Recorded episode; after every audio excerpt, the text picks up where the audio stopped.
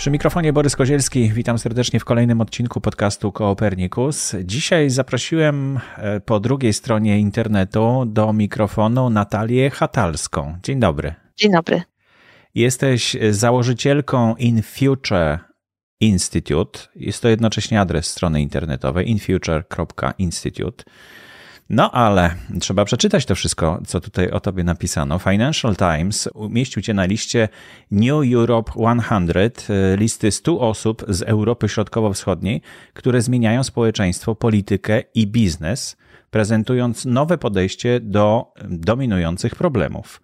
W 2019 roku zostałaś wyróżniona w rankingu Kogo słucha polski biznes jako jeden z 10 najważniejszych autorytetów polskiego biznesu.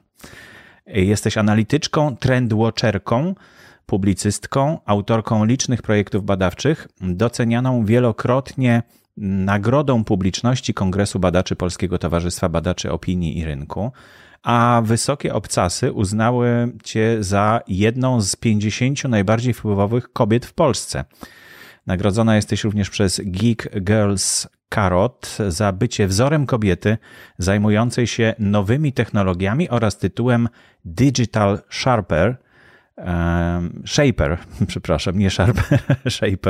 wyróżniającym wybitne osobowości za wkład w rozwój gospodarki cyfrowej w Polsce. No i jesteś autorką książek Wiek paradoksów, czy technologia nas ocali, to w 2021 roku, Cząstki przyciągania w 2014, Far Future, Historia Jutra w 2018.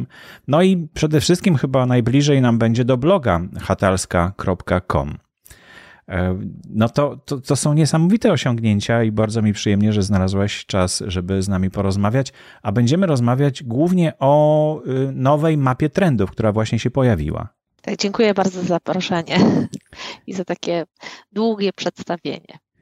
No to powiedz, jakie te trendy, bo to trochę brzmi jak mapa trendów, czyli takie przewidywanie przyszłości. No, poprzednio to zajmowały się tym cyganki. W tej chwili ty się zajmujesz przewidywaniem przyszłości, ale w sposób naukowy jak najbardziej. No na pewno nie zajmuję się takim prognozowaniem przyszłości, przepowiadaniem przyszłości, jak robiły to cyganki, czy jak robią to jakieś wróżki albo osoby, które mają szklane kule albo stawiają karty tarota. To w ogóle nie ten obszar, albo może, nie wiem, czytają z fusów.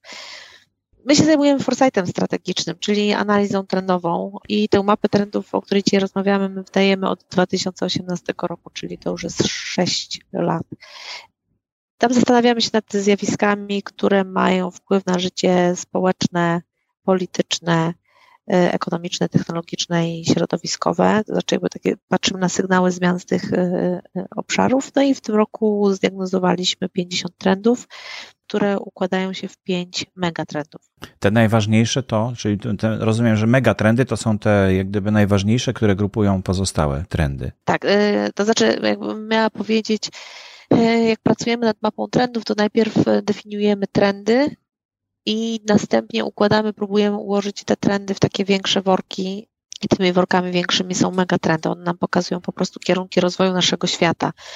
To są, w tym roku jest ich 5 i to jest świat lustrzany, czyli to, że tak naprawdę przenosimy się coraz bardziej do świata cyfrowego, następuje cyfryzacja i digitalizacja naszego życia na wszystkich jego poziomach. Symbiocen, który mówi o przejściu z antropocenu w postantropocen, gdzie człowiek staje się częścią, tak jak powinien, jak zawsze był, częścią ekosystemu. Potem jest Bioera, która z kolei mówi o nadrzędnej roli człowieka wobec także natury. To jest taki megatrend napędzany mocno technologicznie przez inżynierię genetyczną, biologię syntetyczną, inżynierię tkankową i inne technologie związane jakby z ulepszaniem, usprawnianiem człowieka. Potem mamy multipolaryzację świata. To jest megatrend, który obejmuje trendy głównie społeczno-polityczne związane z postępującą atomizacją naszego życia, z osamotnieniem, z polaryzacją. No i zmiany demograficzne, które mówią o tym, jak zmienia się struktura społeczna, czyli o nowych pokoleniach, alfa, z, starzejącym się społeczeństwie. Ostatnio usłyszałem informację, że w Chinach po raz pierwszy od 1961 roku zanotowano spadek urodzeń, prawda? Że ten trend urodzeń w wyniku takiej polityki jednego dziecka został odwrócony i zahamowany i w tej chwili ta demografia w Chinach zaczyna też źle wyglądać.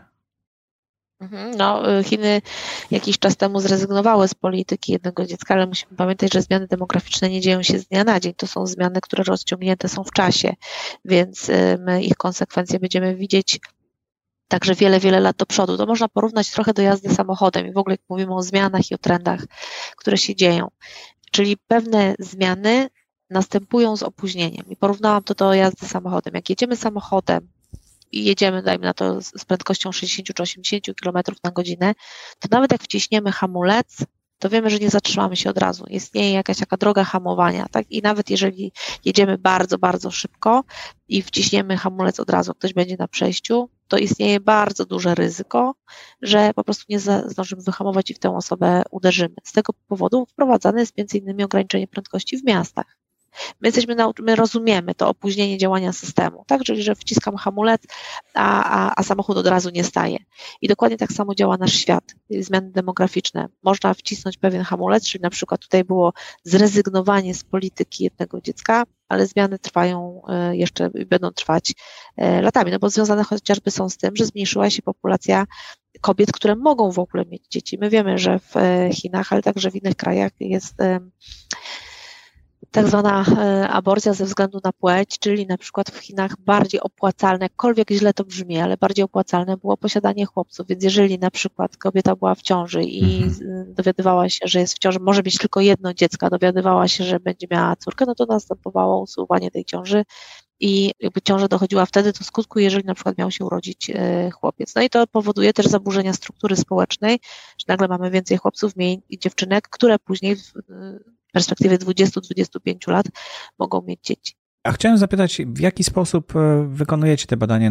Na jakiej nauce to jest oparte? Czy to jest obserwacja taka ekonomicznej przeszłości i na tej podstawie prognozowanie, jak to się może rozwinąć? Jakiej nauki korzystacie? Wykorzystujemy bardzo wiele różnych metod badawczych, ponieważ żeby prognoza była dokładna i ja osobiście w to bardzo wierzę, żeby prognoza, im więcej wykorzystanych metod badawczych, tym prognoza jest bardziej dokładna. Czyli opieramy się na wielu różnych rodzajach badań. To są badania ilościowe i jakościowe i ja wiem, że mamy tendencję w naszym świecie, żeby korzystać głównie z badań ilościowych, opierać się na badaniach ilościowych, na danych. Generujemy ogromne ilości danych. No mamy tych danych trochę. Tak. I moje pytanie jest takie, czy te dane sprawiają, że my lepiej rozumiemy nasz świat? I to jest pytanie retoryczne.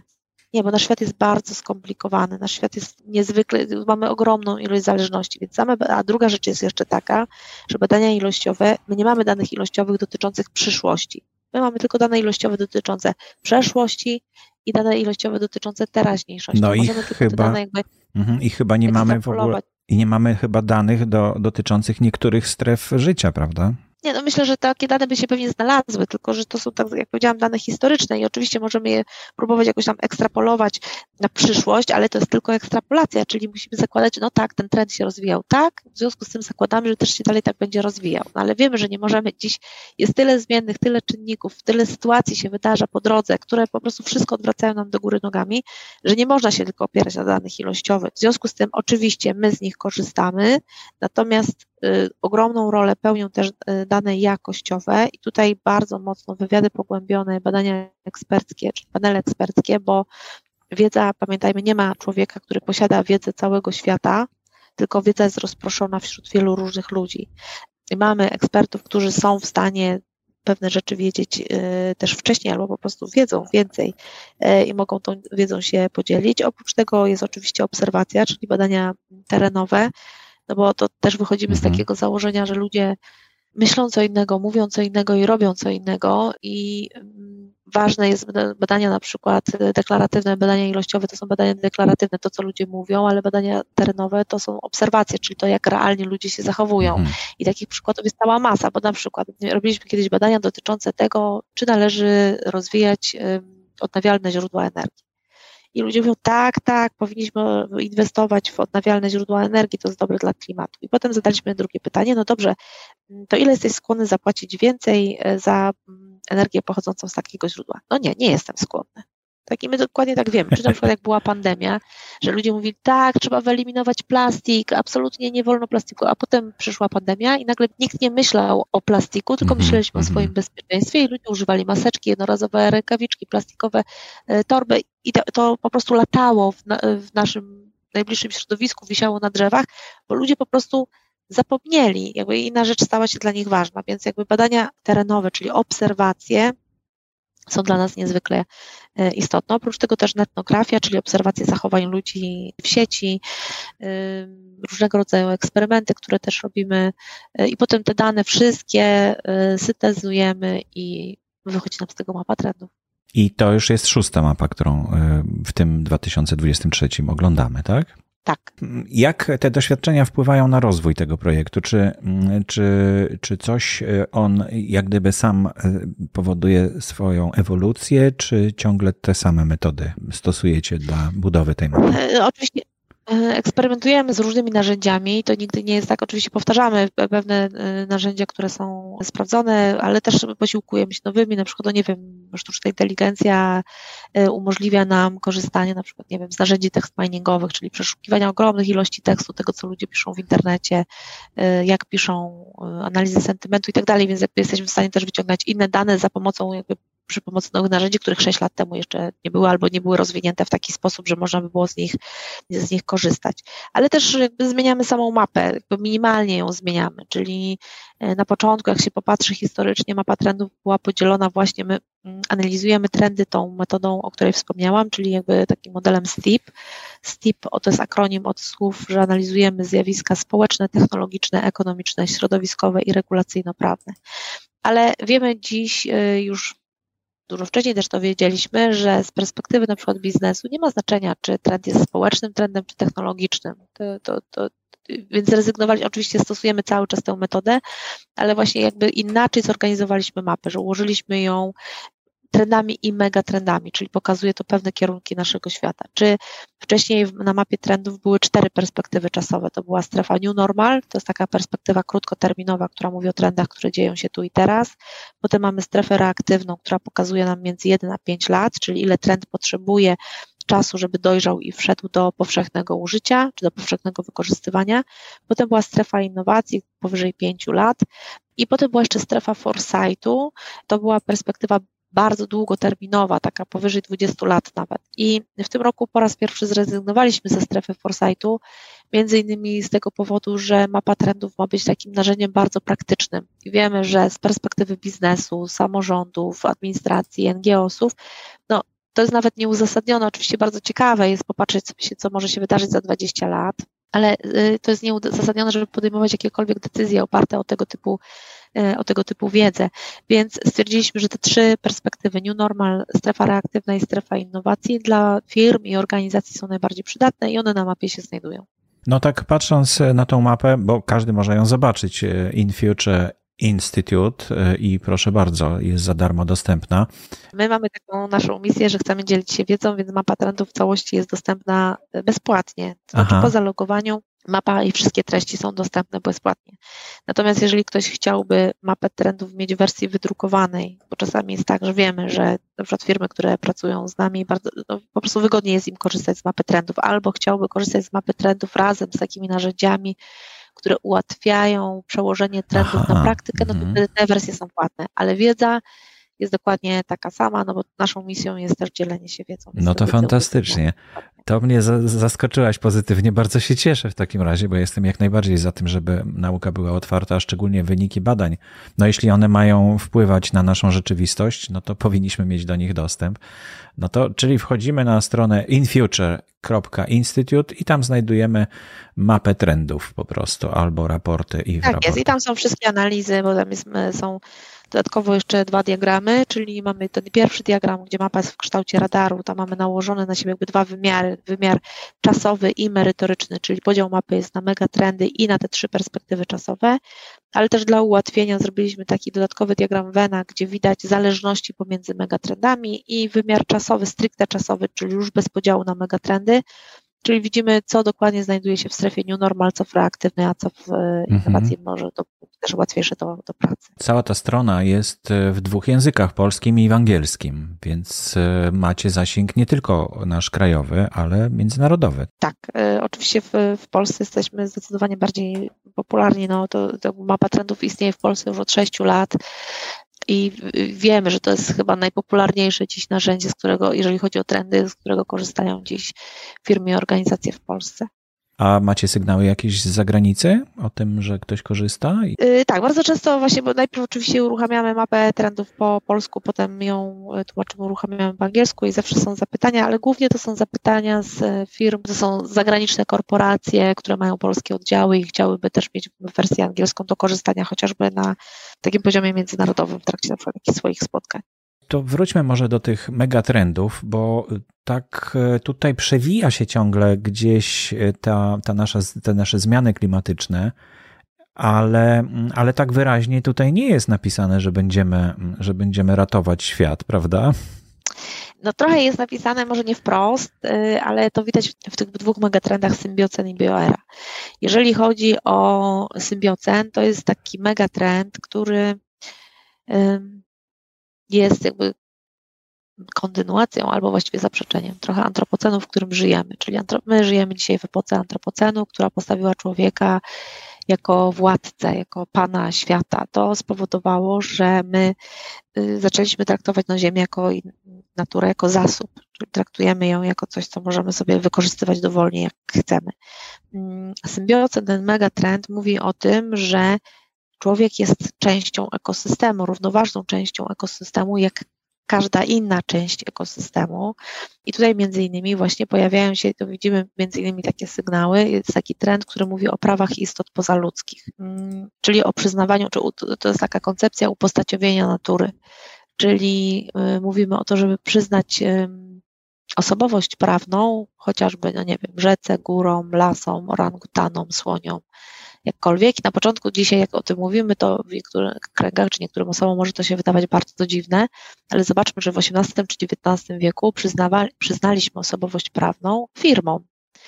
I nikogo dzisiaj nie dziwi to, że firma ma osobowość prawną, to znaczy, że ona może kogoś pozwać w sądzie i ją też można pozwać, jakiś taki sztuczny twór, a ma osobowość prawną. Natomiast organizm żywy takiej osobowości prawnej nie ma i to zmienia perspektywę naszą i zupełnie zmienia podejście, bo teraz tak, jeżeli mówimy w ogóle o zmianach legislacyjnych, czyli przyznaniu osobowości prawnej organizmom żywym i naturze, no to zaczynamy, właśnie może zaistnieć taka sytuacja, że rzeka, to znaczy w imieniu rzeki, wiadomo, może pozwać firmę, która ją zanieczyszcza.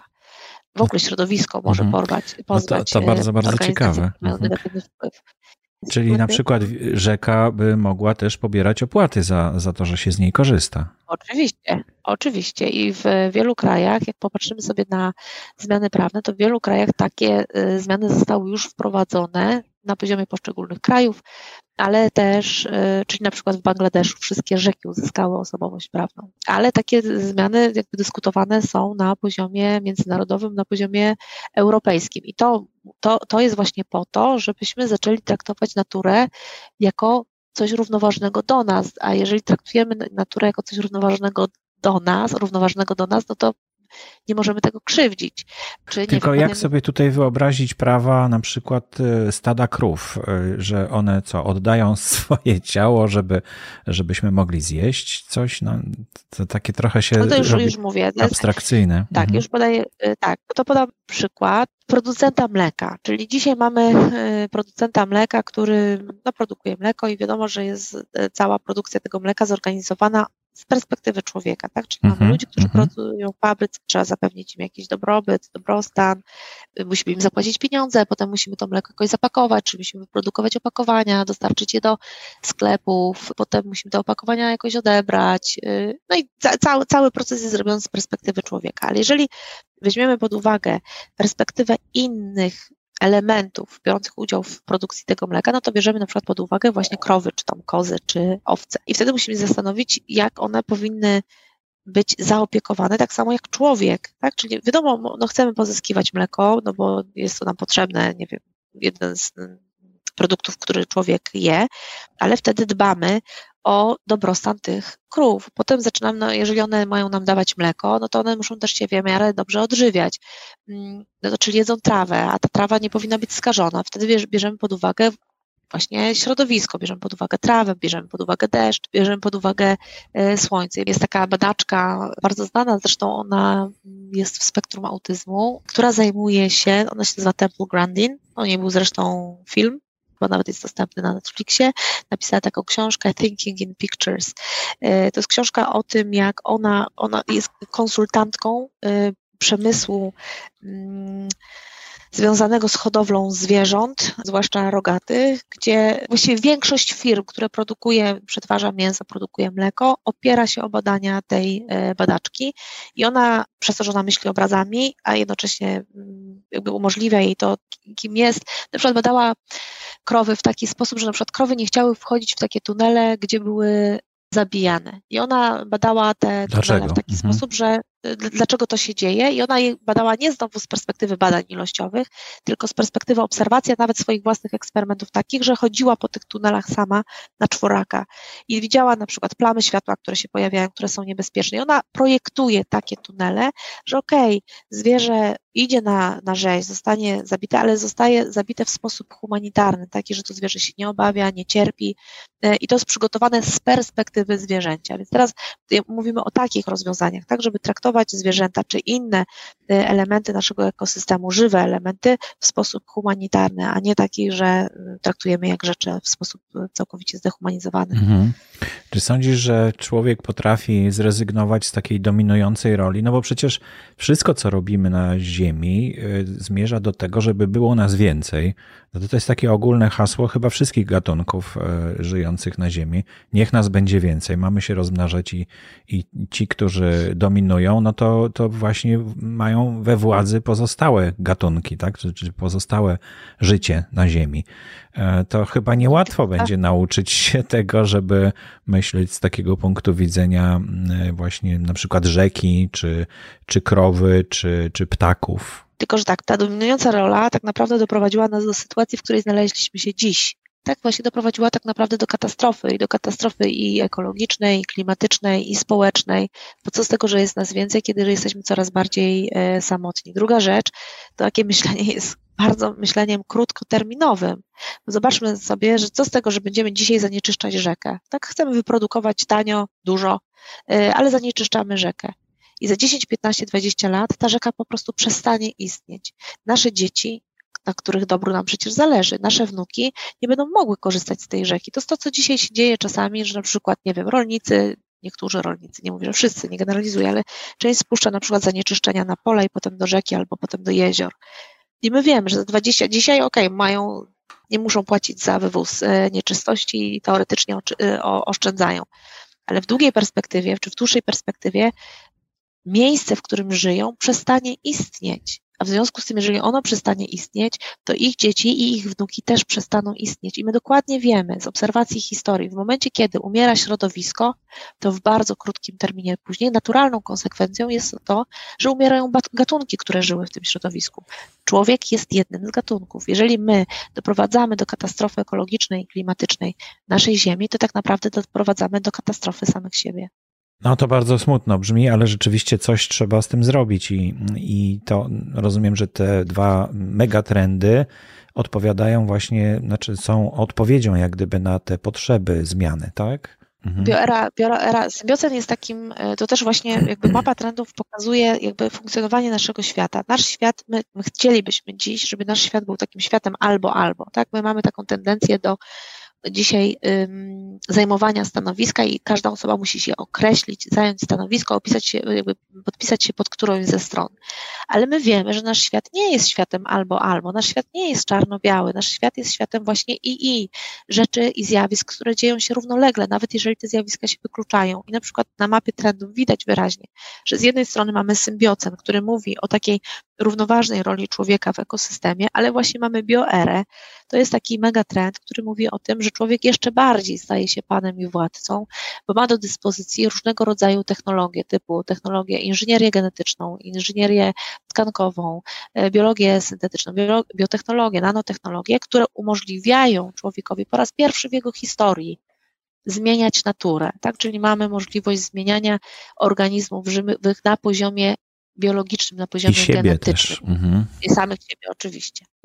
O wszystkich nie wymienimy i nie opowiemy o wszystkich. Zachęcamy gorąco do zapoznania się z tą mapą trendów, ale teraz z tego, co słyszałem, będziesz pracować nad nową książką. Tytuł już masz, czy jeszcze nie? Mam, ale nie mogę nic powiedzieć. Nic nie mogę powiedzieć. Oczywiście wiadomo, że krążę wokół tematów, które są dla mnie szczególnie interesujące, czyli człowiek, z jednej strony człowiek, z drugiej strony technologia, ale nic więcej nie mogę opowiedzieć. Rozumiem, że można cię spotkać gdzieś na jakichś wykładach, czy można jakiś webinar obejrzeć w tym roku raczej zrezygnowałam z większości swoich wystąpień ze względu na to, że piszę książkę. Na pewno będę w tym roku na Impakcie w Poznaniu. To jest taka bardzo duża impreza, międzynarodowa konferencja, ale poza tym po prostu piszę książkę. Wracam na początku 2024. Mhm. No to cały rok, tak? Zamierzasz się poświęcić temu. Przednią książkę pisałam 16 miesięcy, więc myślę, że mniej więcej też mi zajmie tyle pisanie tej drugiej książki. No cóż, to życzę powodzenia w takim razie. Czekamy na tą książkę i odezwiemy się za rok. Dowiemy się, co to za książka i o czym tam napisałaś. Natalia Hatalska była moim gościem. Dziękuję bardzo. Dziękuję.